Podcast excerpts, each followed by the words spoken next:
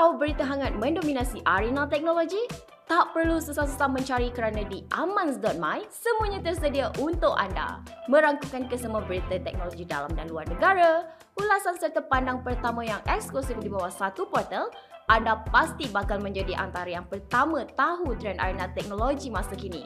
Jadi jangan tunggu lagi, layari Amanz dot my, A M A N Z dot my hari ini.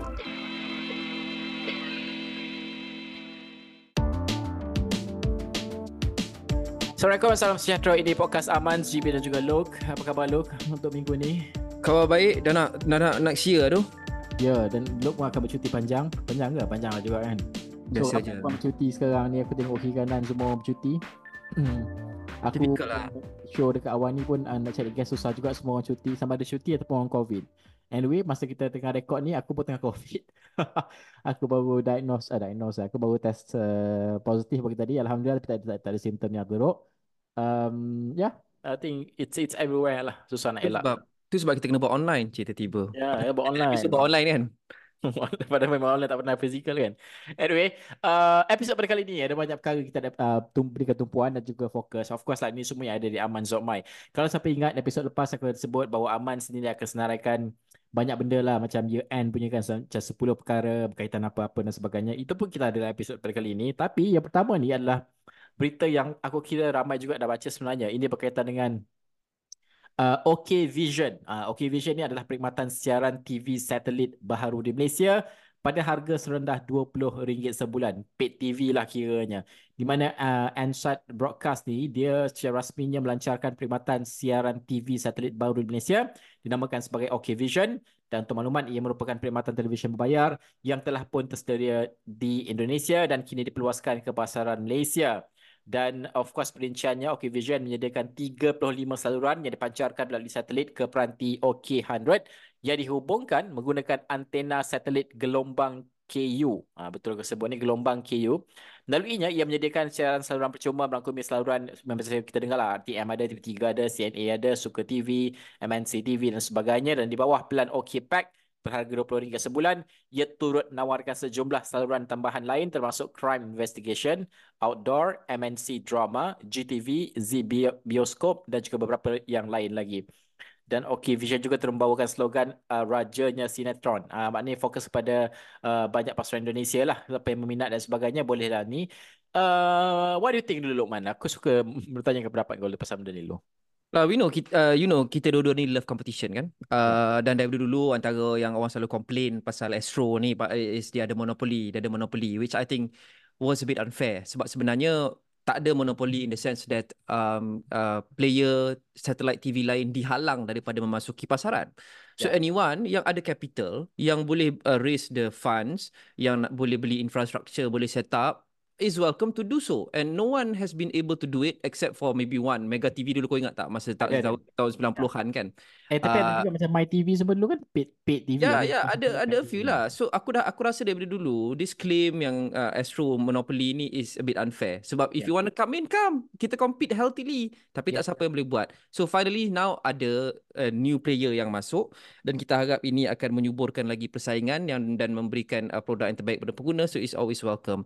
Cuma dua lah kan cabaran untuk set up uh, uh, satellite T V ataupun pay T V punya company ni. Number one, obviously is a very high capital punya uh, sector or industry. Uh, dua cabaran utama lah, antara lain, sebab aku mana nak cakap banyak sangat. Pertama sekali macam aku cakap, high cost lah. Kau nak kena beli uh, infrastructure, uh, you have to make sure the satellite semua kau team, which dia dah buat dah. Uh, and number two is to make sure that engkau ada differentiation. Ah, uh, tu penting juga. Tak semestinya engkau punya infrastructure je ada, which is already hard enough. Tapi apa content yang kau nak put out? Hmm. Engkau tak boleh bersama dengan Astro. Maybe of course lah, some channels akan overlap to that one, uh, inevitable lah, tak boleh elak lah. Tapi kalau kau tengok macam Mega T V last time pun, dia lack content diversity dan content quality. Hmm. So dia tak ada offering yang pelbagai dan berbeza dengan kompetitor yang kompetitor tak ada tapi aku ada. So Astro has this in a few ways. Yang paling main sekali bola lah, itu itu yang paling paling anchor punya produk yang you can't watch, at least legally you can't watch anywhere else in Malaysia, uh, and ada banyak original shows dan sebagainya. But yeah, that takes time. Uh, but it'd be interesting to see macam mana uh, company ni bertatih, kerana this is the final, this is the first crucial few months ataupun few years untuk kita finally ada uh, significant player yang boleh actually meaningful, meaningfully compete dengan Astro. Yeah, aku rasa this is a Uh, untuk paid T V kan, it's a tough business to be in right now especially. Sebab tu kalau kita tengok Astro kan, kalau semua orang perasan yang, yelah mungkin ramai kata macam, oh saya dah tak ada Astro, ramai kata macam tu kan. Aku faham logik tu, tak apa. Itu memang hak masing-masing. Cuma aku nak memahamkan logik ni bahawa uh, di Astro kita jadi segregator content sekarang. Sebab kita faham ini adalah way forward. Dan kita uh, bundle up dengan internet dan sebagainya. Sebab inilah way forward. Sebab kau tak boleh hanya berdiri sebagai sebuah stesen uh, T V satelit berbayar Uh, dengan sendirinya tanpa ada uh, offering lain, sebab the market has evolved so much. Even Netflix yang kau kata macam best gila, banyak tawaran pun pernah dikecam dan hilang beratus ribu pelanggan, uh, baru ingat tak dulu kan. So ni Netflix yang memang tak ada iklan dan sebagainya pun berdepan dengan cabaran yang sama, apatah lagi uh, T V berbayar yang memang ada bayar dan juga bergantung kepada AdX atau pengiklanan ni pun berdepan dengan cabaran yang sama. Jadi untuk N SAT Broadcast ni di bawah OK Vision, dia akan berdepan dengan cabaran yang sama. Lebih-lebih lagi apabila dia menggunakan teknologi yang dah lama. Sebab macam Astro, dia dah berpindah kepada menggunakan uh, internet uh, untuk saluran dia. Sekarang kan, kau makan guna internet kan, tak guna piring tu kan. Aku so, guna piring lagi. Uh, okay. Sebab aku dah udah dulu punya kan. Tapi tak apalah. Sekarang pakai kan? pakai, uh, pakai uh, betul. Sebab aku ada apartment ha. kan. Like many yeah. people do. Tapi dia ada fiber punya lah sekarang. Hmm. So aku that. guna yang internet tu sebab lagi senang lah. Sebab kalau orang komplain kan, hujan tak ada, tak ada, tak ada siaran dan sebagainya. Kalau internet tu dia ada je lah siaran dia. Cuma bergantunglah pada tahap laju internet. Sebab tu dia bundle up kan dengan internet Astro semua. Uh, apa, wifi kencang dan sebagainya. So sekali kan. So ini the way forward. Macam dia, dia nak guna balik piring ni. Uh, bila nak guna piring ni, kita tahu ini masalah cabaran yang besar. Di Indonesia, benda ni besar tau market untuk, uh, dia panggil parabola kan. Parabola ni kat Indonesia, dia besar. The larger the parabola tu, I don't know, this is based on my Indonesian friends cakap lah. The, the larger you you have, dia tak ada standard size. Kita ada standard size kan. Dia tak ada standard size. Ikutlah kemampuan kau besar mana. The larger the size, kau dapat lagi banyak channel tau. Kadang-kadang. Oh, iya ke? Correct me. Ini kawan Indonesia aku beritahu lah. So, kadang-kadang dia dapat banyak international channel sebab the parabola terbesar. Kalau kau pergi Indonesia, kau akan nampak kadang uh, different sizes of uh, piring ni kan. Itulah mungkin function dia. So, dia nak masuk Malaysia dengan bawa benda ni. So, aku rasa teknologi ni agak lapuk lah in that sense kan. Dan juga banyak building dah tak terima. Aku rasa pasangan ni sama ada diorang centralised dan sebagainya kan. Kita pun belum tentu semua centralised, so ada, ada H D yeah. lah, ada apalah dan sebagainya. So ada banyak cabaran lah aku rasa. It's a good competition, it's a good competition uh, an option to have in the market. Tapi aku rasa it's, a, it's going to be super tough business untuk OK Vision. We've seen yeah. many, even the existing one pun susah untuk uh, uh, survive, apatah lagi dengan yang baru. Aku rasa tak tahulah macam mana, sebab uh, we know lah orang punya uh, apa appetite kan, dia cepat berubah. So Netflix pun someday ada hari yang dia akan di, di, di, di tak suka oleh orang, ada hari yang macam tu. Dan yang paling rampant sekarang kat Malaysia ni banyak yang ni guna yang apa nak guna eh yang Android haram box. Lah. Ha, box tu kan. Android, Android box yang ya secara haram dan sebagainya ni pun banyak tau, rampant orang jual dan sebagainya. So aku tak tahu pasti macam mana uh, OK Vision nak compete dengan benda-benda macam ni. So dia pakai uh, Indonesian new model macam kau dah point out tadi, and and, and of course lah because ini adalah joint venture antara uh, N SAT dengan uh, Vincent Tan punya company dengan uh, syarikat Indonesia. I think M N C is called right. Itu adalah syarikat media paling besar di Indonesia and one of the biggest dal dalam Asia Tenggara. Tapi that's exactly what I want to talk about lah. Sebab aku nak cakap pasal okay, first business model yang work in Indonesia, dia kat sini game dia beza babe. Dekat sana memang satellite masih lagi dominate. Because obviously syarikat eh syarikat pula. Negara dia lagi besar. Muka bumi dia lagi pelbagai. Ada orang duduk dekat pedalaman apa benda semua. Most people, I don't know most people lah. But a lot of people kat Indonesia still can't be connected to fiber. So streaming apa semua ni mungkin challenging sikit lah. Uh, but having said that, aku pun terfikir juga, okay, kenapa kau pakai uh, business model yang nampak agak lama? Now granted, kita tak tahu banyak lagi info pasal this new company and uh, more info maybe uh, shared soon untuk more clarity. Tapi aku terfikir, okay, kau nak masuk streaming punya game ni memang agak challenging jugalah. Because macam kau cakap, dulu like dewa streaming ni adalah Netflix. Netflix was untouchable. And Astro pun terkesan dengan Netflix. But now it's the circle of life. Netflix pun dah di terkesan dan dikesani oleh orang lain. You have Disney Hotstar, you have Apple T V, benda semua. Macam kau dah point out, Netflix dah hilang ramai subscriber. Um, but they are probably looking, bukan Netflix lah, uh, uh, OK Vision ni, are probably looking untuk go the old school way satellite ni because they have a certain target market. You you see ya, tiga puluh lima channel yang kau sebut tadi tu, dua puluh ringgit sebulan. Tapi diorang juga ada bagi basic offering empat belas channel. So what we've been made to understand, yang kita tak dapat lagi further info adalah, it's going to be empat belas channel free. Kalau kau nak up sampai tiga puluh lima channel, kau kena bayar dua puluh ringgit sebulan. So this sounds like they want to challenge N J O I. Astro punya N J O I.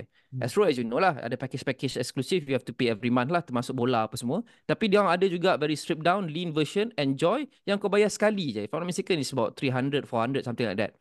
So, kalau dia kata dia nak go model yang free untuk fourteen channels ni, dan kau hanya perlu beli decoder tu one time, Uh, it's very, it's very like N J O I lah. So means yeah, they are targeting the same market. Dan kau tahu siapa yang pakai oh benda-benda macam N J O I ni? Macam yeah, parents aku dekat kampung.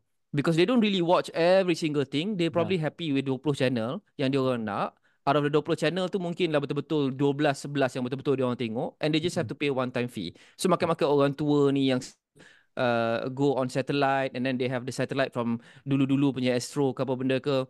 Uh, and and they couldn't be really be bothered, tak pandai sangat nak pandang, pasang fiber dan sebagainya, so they're just comfortable the way they are. So I think they're targeting this target market yang memang comfort zone, yang memang tengok T V, which the numbers are not great tapi it's good for a start lah. Hmm. So before they go further into the streaming market yang sangat highly competitive, hmm, it'll be interesting to see lah. Ya, yeah, cuma aku rasa dari segi cost uh, untuk jana pendapatan dia dua puluh ringgit paid, aku tak rasa dia akan uh, bawa untung. So there's going to be uh, advertisement, uh, advertisement coming in obviously. So uh, how often? Uh, sebab orang semula kata macam, oh dah bayar tak perlu ada iklan kan? Tapi that's not the case. Even Netflix pun considering ada advertisement. So this is way forward. So aku rasa, aku expect akan ada banyak advertisement yang diorang kena ambil. I don't know. Maybe, maybe sebab, not lah kot. Because sebab kalau dua puluh ringgit macam mana survive? Even, we know the, the model. Look, kalau kita... Yeah. Yeah. But but as you know lah, semua business pun daripada big conglomerate company single lah ke P K S kampung pun, dia akan ada grace period yang dia dah target untuk dia overhead dulu dan kemudian baru dia balik modal. Mm-hmm. So this venture mungkin ada runway yang panjang untuk balik modal, maybe empat, lima tahun, lima, enam tahun sebab it's backed by the largest Uh, media company dekat Indonesia. So I think they have the capacity. I don't know, you may be right. Dia mungkin daripada awal-awal dia dah akan ada iklan, tapi aku rasa mungkin tak ada. Sebab first, dia ada financial backing dan dia ada capacity aku, okay, untuk aku tak ada iklan. Sebab macam T V Indonesia kan, normally they can survive by their own population tau, three hundred over one thousand kan, uh, a million. Uh, venturing into Malaysia, aku tak pasti macam mana benda tu akan add value kepada uh, subscription dia. Sebab kita hanya tiga puluh tiga juta je pun. Faham tak? Dia dia dia boleh survive dengan population sendiri saja. So aku tak pasti what's the game. Bila kau cakap macam long term, back by long term punya uh, syarikat dan sebagainya, aku tak dapat membaca lagi dia punya strategi memasuki pasaran Malaysia ni. Uh, by yeah, population tu, dia tak meyakinkan pada aku lah. I don't know. Yeah. Okay, but whatever it is, macam aku cakap lah, dia kena ada differentiation. Business part, business aspect aside, dia kena ada differentiation lah. Macam now dah nampak dah kalau kau pergi website dia pun, differentiation dia apa tau? Kita adalah raja sinetron, kata dia. Ah, so very Indonesia, this is the very Indonesian identity lah. Nampak sangat lah dia punya. Sinetron ramai orang minat babe. Dia nak nak uh, ni scene yang slow mo enam tujuh kali tu. Ah, enam tujuh kali multiple camera angles. Nak shoot satu scene je lapan kamera. So uh, so so itu dia punya itu dia punya dia punya identity yang dia dia nak pakai sekarang ni. Dia punya tagline hmm. actually is rajanya sinetron. OK Vision dan rajanya sinetron. Uh, it's pretty interesting. There's nothing wrong untuk kau go and compete, and you have a clear strategy macam mana kau nak handle the business or side, maybe, nak tackle or maybe the, the two million the two million uh, foreign workers from Indonesia that we have in Malaysia would subscribe to this. I don't know, we never know kan. Maybe that's a good point. Tapi yeah, out of those two million, berapa ramai yang actually ada rumah sendiri babe? Yeah. Bukan rumah lah, but they actually they actually live in quarters where they have control. Pasang lah, majikan pasang. Ah, dah harap majikan pasang. A lot of them are maids. Terus nak cakap dekat ni, Pak, eh, Pak, okay, majikan saya nak pasang ni boleh tak? OK Vision. Ya, yeah, tapi dekat Pasir, okay, Pasir Gudang, uh, uh, rumah kakak aku semua. So, kawasan tu kawasan kilang. So, dia ramai pekerja-pekerja Indonesia lah. So, diorang semua ni ada T V, ada Astro, apa semua tau. Ah, so ni jangan tahu dia orang duit. Dia orang okay, boleh adalah purchasing power tu ada jugalah untuk dia orang kan, sebab yalah dia orang pun live a simple life kan, tak macam kita kan hmm. ataupun orang lain. Anyway, itu adalah uh, perkembangan terkini. Ta, kita tengoklah macam mana benda dia akan unfold. It's good to have competition, it's good to have more offerings in the market, tapi aku rasa it's a tough journey ahead untuk OK Vision lah. Uh, okay, itu perkembangan utama untuk episod pada kali ini. Kita bertemu ketiga. Selepas ini yang aku janjikan tadi, sepuluh berita teknologi Malaysia paling menarik sepanjang dua ribu dua puluh tiga selepas ini. Anda nak beli permainan video atau menonton filem di wayang tapi anda tak pasti sama ada berbaloi atau tidak? Aksez dot com boleh bantu anda. Aksez dot com memberikan anda segala informasi yang anda perlukan dari berita pelancaran, ulasan permainan video serta ulasan filem. Jadi anda tidak perlu lagi pening-pening dalam memilih permainan video mahupun filem terbaik untuk anda. Apa tunggu lagi? Layari Aksez dot com, A K S I Z dot com sekarang.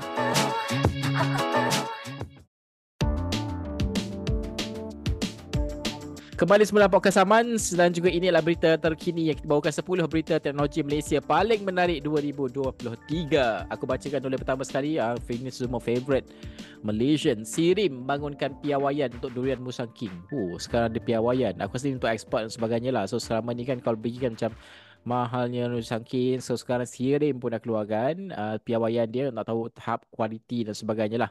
Itu aku rasa okey lah benda tu kan, uh, berita tu. Tapi macam yang kedua ni adalah Tesla dan juga Starlink masuki pasaran Malaysia. Uh, ni semua tahu Tesla masuk dan juga Starlink. Dan baru-baru ni kita ada bincang juga Lokman kan, Kuiper kan. Kuiper ni dia uh, dibangun oleh A W S. InsyaAllah bila dia dah bangun sepenuhnya nanti, dia akan uh, juga memasuki pasaran Malaysia, target dia orang. Dan juga yang ketiga ni ada J P J, perkenal penggunaan lesen memandu dan cukai jalan secara digital lah. Ni Luke suka lah, sebab kau punya Luke, Luke punya aim adalah kalau boleh dia keluar rumah tak nak bawa wallet. So tinggal yes. hanya satu, satu saja, iaitu I C. Selepas selepas dah tak payah bawa cash, tak payah bawa card bank, tak payah bawa lesen. The newest one, then I C. Okay, teruskan. I C dah jadi tinggal kan. So itu antara, itu top tiga. Apa lagi, apa lagi menarik sepanjang uh, ni uh, muat turun lima G Malaysia ketiga terpantas di dunia. Oh ini panas ni. Memanglah muat turun terpantas, ketiga terpantas di dunia. Tapi kita dah argue banyak kali dalam podcast ni bahawa yeah. ramai yang belum, masih belum boleh guna di Malaysia ni sebab peranti dia tidak support five G.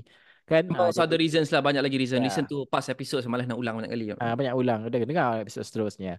Yang kelima, semakin banyak pelaburan teknologi di Malaysia. Terbaru juga sudah pasti Nvidia bertemu dengan uh, Perdana Menteri dan juga Nvidia akan bekerjasama dengan Y T L Power International untuk membina pusat data A I ataupun Artificial Intelligence, kecerdasan buatan ini. Dan juga Nvidia telah melakukan pelaburan bernilai dua puluh bilion ringgit bagi membina pusat data A I ini. Uh, A W S pun akan buka regional uh, um, apa namanya A W S regional untuk memastikan bahawa teknologi awan mereka akan lebih berkembang di negara ini. Dan juga ada beberapa pelaburan lain yang akan dibesarkan di Malaysia ataupun yang baru akan masuk di Malaysia, which is good. I think this is good news. Dan juga keenam, uh, pautan U R L melalui S M S tidak lagi boleh dihantar. Okey, ini pun tak taklah popular sangat eh, tapi mungkin orang tahu kan benda ni kan, pautan S M S kan. Okey, anyway, tujuh, laman Open Dosem Next Gen dilancarkan untuk perkongsian data sumber terbuka. Aku suka lah. Dosem, I tell you, data-data ni penting. Dan aku di show aku niaga awal ni, kita selalu present data berkaitan Dosem ni kan. Dan um, diorang sangat aktif sekarang ni dan kita communicate dengan them very well sebab they have all this data, they kena keluarkan consistently, which they did dikeluarkan. Dan sekarang diorang ada Open Dosem Next Gen. So maksudnya dalam apa-apa industri memerlukan data sebegini, diorang akan senang untuk akses dan sebagainya. So itu antara Uh, inilah perkembangan-perkembangan yang uh, terbaik lah sepanjang dua ribu dua puluh tiga. Ada juga lah pasal kecerdasan buatan Malaysia A I ni, kod etika dan juga fakulti A I bakal ditubuhkan, which is good. Uh, sebelum ni kita ada argument yang bahawa uh, universiti ni dia takut tidak dengan A I. Ada kata macam ChatGPT pun takut, apatah lagi A I dan sebagainya. Tapi kalau dah buka fakulti ni, you ready to embrace lah aku rasa. So which of the di uh, sepuluh ni look yang kau rasa macam wow bestnya? Aku rasa, I think half of it at least is wow lah. Uh, yeah. Dan aku malah nak tambah banyak because you've actually listed semua dah. Hmm. Uh, aku nak lebih pada look ahead lah. Kita kita celup kaki sikit kat dua ribu dua puluh tiga tapi kita try to terjun dalam kolam dua ribu dua puluh empat. Um, satu yang aku rasa wow tapi daripada si konsep dululah because the practical ni tak nampak lagi lah. So far baru lagi kan. Digital I D lah. Uh, oh yeah. Dah sentuh sikit tadi. Digital I D ni dia is something like ten percent dua ribu dua puluh tiga and ninety percent dua ribu dua puluh empat ataupun maybe I don't know seventy percent dua ribu dua puluh empat, the rest dua ribu dua puluh lima. Uh, aku nak lebih cakap dengan uh, apa yang aku look forward tu uh, dalam tech di Malaysia. Uh, mm-hmm. And I think number one is digital I D. I think hmm. by now orang semua dah tahu kebanyakan fakta pasal digital I D. People understand what it is already. Kita pun dah bincang dah sebelum ini. Uh, basically, ia adalah satu I D, satu I D password untuk semua online government service, which is like very long overdue. Aku tak tahu kenapa lama sangat dia orang nak ambil masa untuk buat benda itu. Uh, because the infrastructure was already there dah bertahun dah. So you have all these online services. Cukai, E B E dah berapa tahun dah kita buat online. Uh, J P J ada, bayar saman ada, My E G, macam-macam. Hmm. Uh, and then ada sepuluh servis, sepuluh lah I D dengan password kau. Lepas tu kau lupa tiap kali, forgot password kan. So it'll be interesting to see uh, macam mana digital I D ni will take shape in twenty twenty-four. Because if Malaysians are traumatized by one thing, it's bad execution. Idea setiasa ada, perancangan dan plan setiasa ada, tetapi executionnya sama ada slow ataupun tak tepat ataupun kadang-kadang tak execute langsung. So macam kau cakap tadi, dream aku yang tak payah bawa I C ni, itu what I'm most looking forward to. One of the things that I'm most looking forward to lah. Sebab aku dah berjaya dan ni aku nak risk sounding like a broken record because aku dah banyak kali dah cakap benda yang sama. Um, apa, dulu bawa cash, betul tak payah bawa cash sebab tak boleh pakai kad. Sekarang tak payah pakai bawa kad pun boleh pakai phone. Q R lah, Apple Pay lah. And then lesen dah tak payah bawa juga dah. So I C is the last one. So digital I D ni it'll be interesting to see macam mana dia memudahkan Uh, uh, hidup kehidupan rakyat Malaysia. Itu satu khabar Malaysia. A, a bit on global punya stage yang aku rasa aku look forward to. The tailoring of A I. I mean A I of course is already big. And of course dia akan jadi bigger in the next years. Termasuk tahun depan. Tapi the tailoring of A I kepada setiap society. Ini disebut baru-baru ni oleh A I Alliance. Which we talked about. A I Alliance ni adalah perhimpunan uh, companies dan uh, entities untuk cuba regulate A I, mengawal, mengawal selit A I dengan lebih baik. One of the things they said is to tailor A I to each culture. Because now it's very the orang putih culture, U S culture. Kalau kau pakai ChatGPT, kalau kau pakai Bard, kalau kau pakai Bing. Yes, you can look up information, local information kalau kita kat Malaysia, macam nak ni, macam nak tu, what is this, what is that, sejarah ke, keadaan semasa politik ke. Tapi dia tak ada that local punya nuance. So, aku, uh, kalau kau tengok sejarah perkembangan teknologi, it always starts off as very general and very generic and then it becomes tailored to every society. So, aku rasa next year A I akan masuk phase itu. Dan nombor tiga is, this probably not really next year sangat, tapi in the next few years, Uh, quantum computing. Quantum computing ni, dia susah nak explain lah. Tapi apa yang kau kena faham is just that it's a whole new structure of computing, bukan macam yang kita pakai dari dulu sampai sekarang. Like binary satu dan kosong, zeros and ones. Yep. Dia pakai a totally different fabric daripada awal and membuatkan dia boleh compute benda many times faster daripada regular, even the most powerful computer today. So the technology itself tu is one thing. Tapi macam mana dia akan memperkasakan A I, memperkasakan our everyday businesses. To twenty twenty-four, tailoring of A I, quantum computing, I'm look, looking forward to dekat Malaysia ni at the very least digital I D lah. So bagi bagi Chun. Hmm. Aku rasa aku agree dengan apa semua yang kau sebutkan di local dan international. Cuma satu je local aku nak tambah. Pasal uh, data security. Sebab bila keluar national I D ni, kau perasan tak ada sekali, sekali keluar dengan uh, berita pasal perkeso punya data leak. Kan? Uh, so orang yep. jadi risau macam, oi, perkeso punya data pun susah untuk dilindungi, apatah lagi kalau kita buat national I D. But the, the thing is that kan, yes, true, there's a truth to it. Cuma aku rasa macam um, there's no guarantee of one hundred percent security lah dalam yeah, the, kalau the, kita nak sentiasa nak takutkan risiko, kita tak buat apa pun dalam hidup yeah, ni yeah. Even the biggest so, countries, the most advanced countries and the biggest companies dah pernah kena cyber attack at some point hmm. kan? So bukan hmm. nak cakap terima je lah, tak. Tapi that shouldn't be satu halangan daripada kau cuba untuk push envelopes. Ya, yeah. Sebab logically, aku sebenarnya logically, kalau kau one hundred percent secure, you wouldn't have all these companies untuk untuk bagi kau security kan. That's just how things work lah. Uh, untuk apa uh, uh, apa uh, syarikat-syarikat melindungi apa ni, penyedia-penyedia aplikasi lah, software dan sebagainya yang melindungi uh, daripada cyber attack dan sebagainya ni. Dan paling menarik uh, bila aku berborak dengan C E O Core City tu, dia kata macam sebenarnya A I ni dia is, kalau ramai orang kata dia double edged sword kan. Dia bukannya orang kata macam itu memberikan ancaman kepada keselamatan cyber, tapi dia dia sebenarnya lagi lagi membantu kau untuk baca the pattern of cyber threat dan therefore kau boleh take uh, ample action, uh, inilah proaktif untuk elakkan benda tu berlaku. So aku rasa it really depends, and, dan benda-benda macam itulah. So betul, aku pun excited macam mana Lok kata di peringkat international. Quantum computing is not my uh, really uh, expertise, tapi aku ada baca banyak juga pasal benda ni, dan of course as a orang biasa macam aku, aku uh, benda ni bukan satu benda yang aku mudah untuk faham lah, tapi aku rasa benda ni akan for betterment. Dan juga ni Lokman, uh, A G I tu, uh, itu pun belum lagi kita nantikan macam mana yeah. kan, Deep Mind apa semua kan. So kalau benda tu jadi pada usia kita masih hidup ni kan, aku rasa macam oh excited oh, gila nak tahu. Kita start dua ribu dua puluh tiga, aku lanjak sikit dua ribu dua puluh empat, kau terus macam dalam hayat kita sampai kita hidup. Bapak banyak Yalah, tak lah, kot lah macam lama lagi kita tiba ke perang ke, dia tak tahu kan. A G I is Artificial General Intelligence lah pada orang, tapi mostly yang dengan Amanz kau sedia tahulah. Artificial General yeah. Intelligence ni adalah sebe- the, A I yang sebenar-benarnya. Sekarang ni yeah, A I yeah, kita yeah. tengok ni dia bukanlah A I sangat. It's just mm.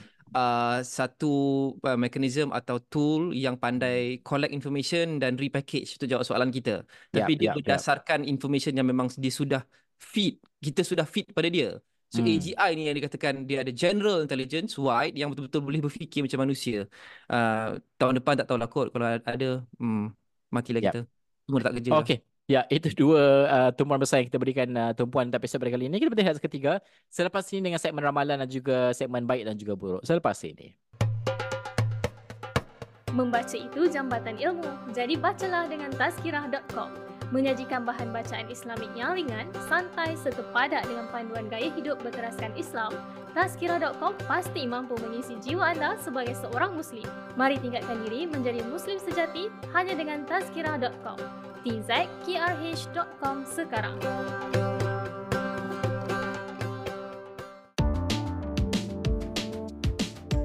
Kembali dalam segmen ramalan, ini adalah berita lokal, berita tempatan Lok. Ini berkaitan dengan bas kita di mana Prasarana sasar Prasarana sasar menggunakan seratus peratus bas elektrik menjelang dua ribu tiga puluh tujuh.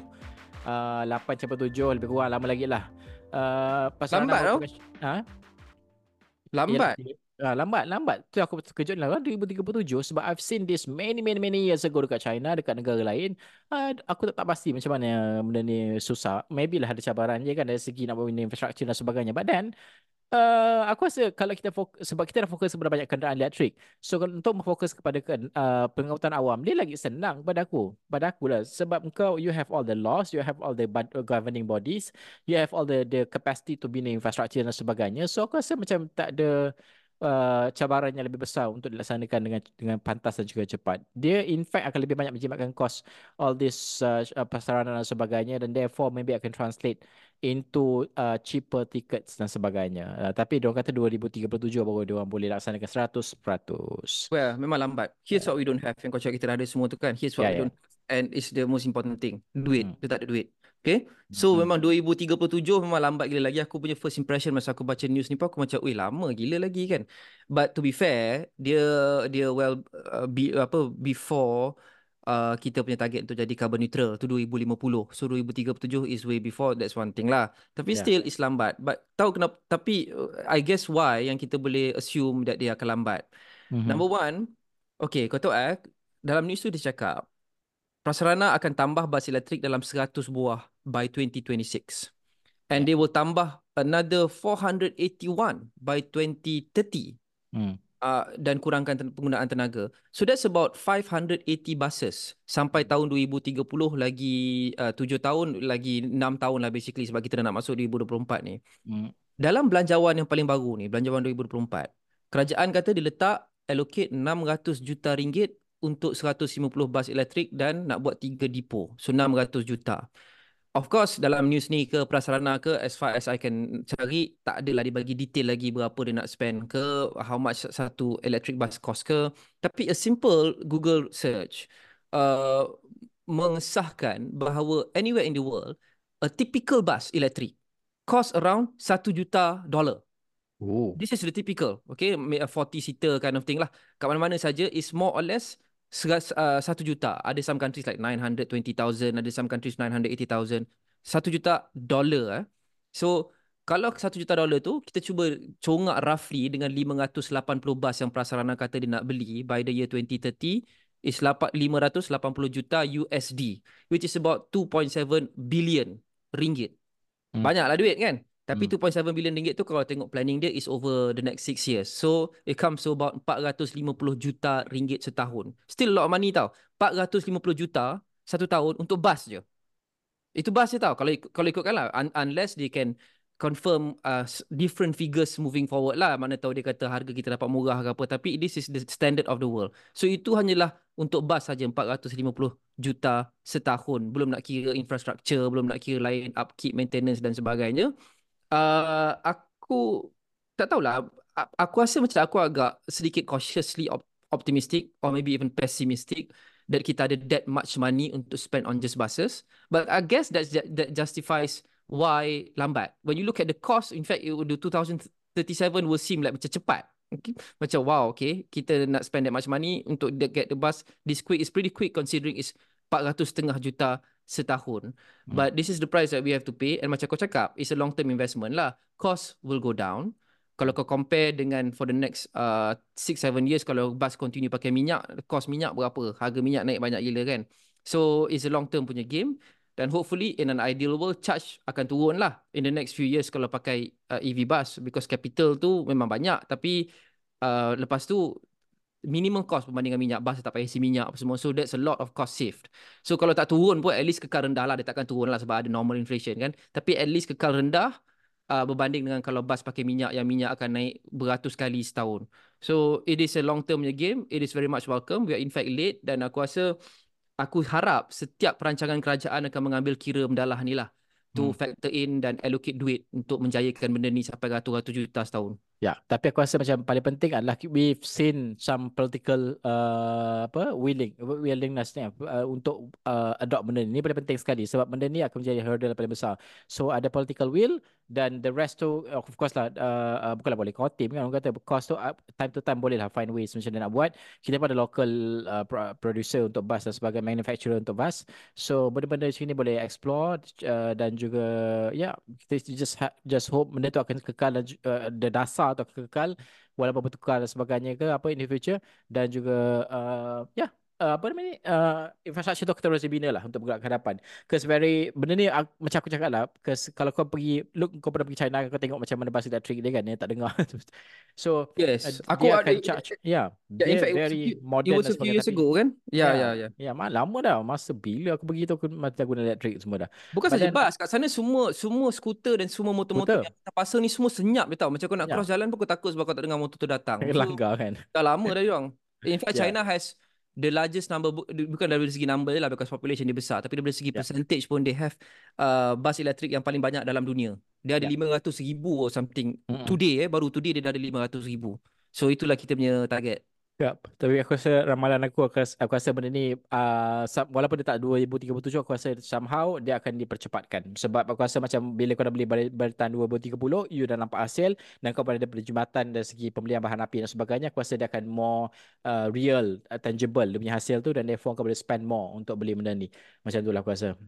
Okay, itu adalah segmen ramalan kita. Kita akan bertindak sekali lagi selepas ini segmen yang pendek, iaitu segmen baik dan juga buruk. Selepas ini. Orang sekeliling asyik kata anda tak cukup bergaya, apa yang perlu anda buat untuk kekal trendy? Layarilah Tajria. Di Tajria, kami bawakan anda pelbagai artikel dan informasi gaya hidup seperti kesihatan. Lebih menarik lagi, anda juga boleh menulis petua dan tips di bawah portal yang sama. Layari dan sertai komuniti Tajria hari ini hanya di Tajria dot com. T A J R I A dot com.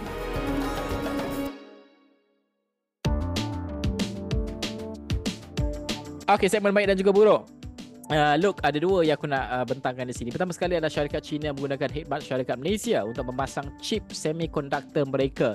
Bila China baru-baru ini dilihat telah berjumpa satu cara untuk membangunkan chip semikonduktor berprestasi tinggi mereka dan kini dilihat mahu menguasai arena pengkomputeran berkuasa tinggi seperti pembelajaran mesin, kecerdasan buatan A I dan juga sebagainya. Terkini laporan daripada Reuters mengatakan bahawa syarikat-syarikat China mahu menggunakan kepakaran pemasangan chip semikonduktor di Malaysia untuk memasang chip-chip yang dinamakan unit pemprosesan grafik atau graphics processing uh, unit ataupun G P U ni.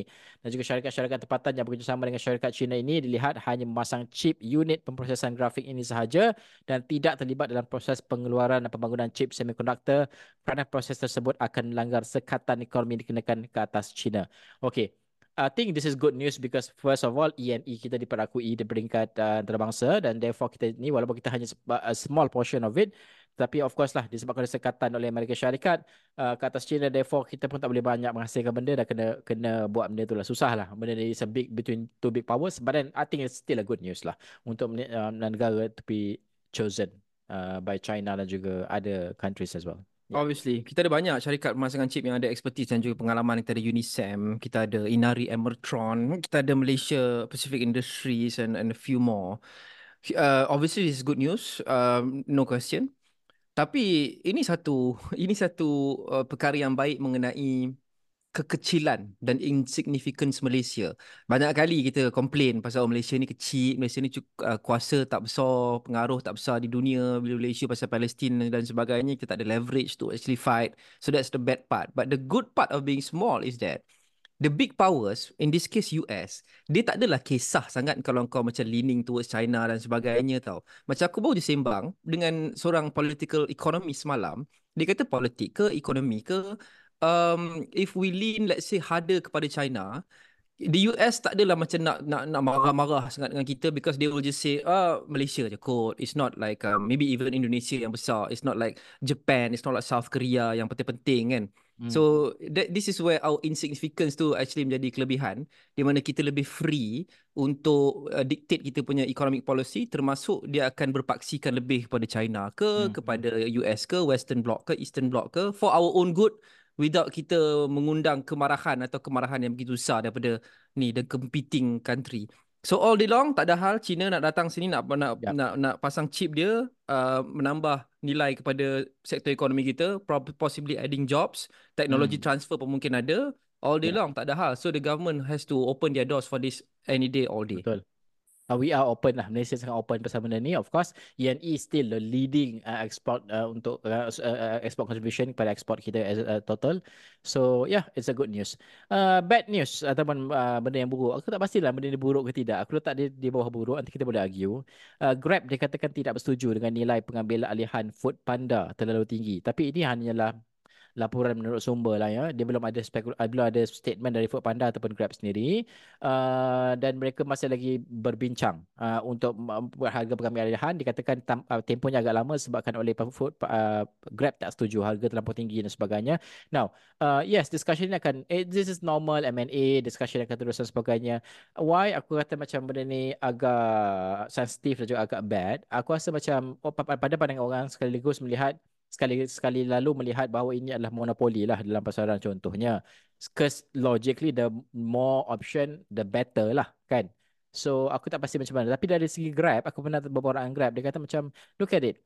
Uh, kita provide more job opportunities dia kata. And secure more markets uh, dan juga connectivity untuk disediakan uh, to them lah uh, pada pandangan mereka. So kita belum tahu macam mana benda, benda ni akan unfold in the future, tapi it, kalau tengok sekali lalu nampak macam monopoli lah kan. Tapi we don't know lah. What do you think?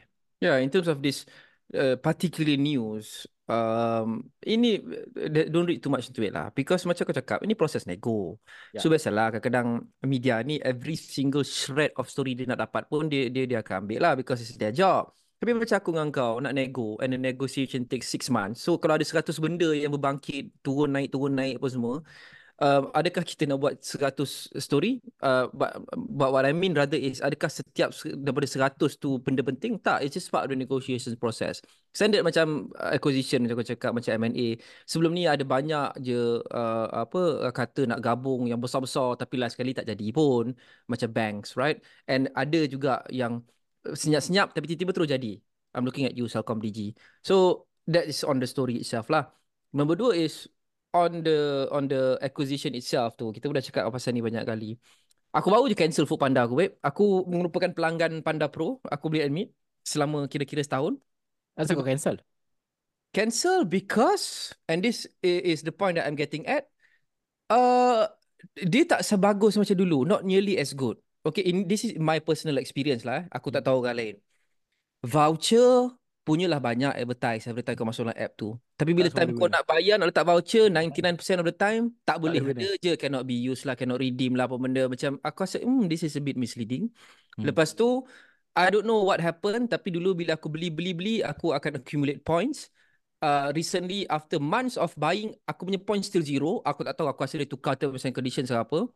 Uh, and and overall, it's just a worse experience. Why? This is not just my experience. Uh, but the point is, dia dah dirasai deterioration ataupun the hard times yang Foodpanda is going through ni hmm. has been felt right down to the micro level of consumer level. Yep. So yep. my point is macam, look, it's business. You're not doing well. Hmm. So if someone wants to acquire you, uh, don't play. Oh, I heard bukan dia orang acquire tau, dia orang yang nak jual. Ah, yeah. Uh, delivery hero kan, nak jual kan. Mm-hmm. uh, Pardon me. So sebab Malaysian, nak... literally for Foodpanda kan, Malaysian market is the number one market for them in terms of making money. Yeah.